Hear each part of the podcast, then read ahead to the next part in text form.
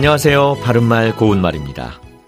남을 동정하는 따뜻한 마음을 인정이라고 하는데 이런 따뜻한 마음이 많을 때는 보통 인정이 넘치다, 인정을 베풀다처럼 표현합니다. 이와 반대의 경우에는 인정이 없다 또는 인정머리가 없다고 표현하는데 인정머리는 인정을 속되게 이루는 것이고 여기서 머리는 비하의 뜻을 더하는 전미사입니다. 그렇다면 찬바람 머리는 무엇을 뜻할까요?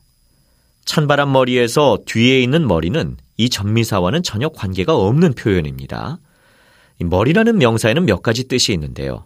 여기서는 어떤 때가 시작될 무렵을 비유적으로 이릅니다.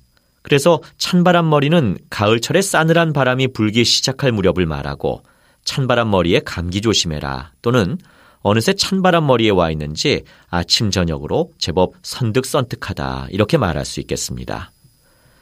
찬바람 머리와 같이 어떤 때가 시작될 무렵을 뜻하는 표현을 몇 가지 더 소개해 드립니다.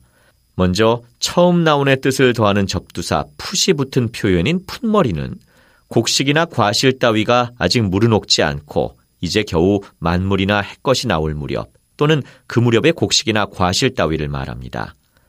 또 단풍이 드는 철의 첫머리를 단풍머리라고 하고 햇곡식이 날 무렵을 신곡머리라고 합니다.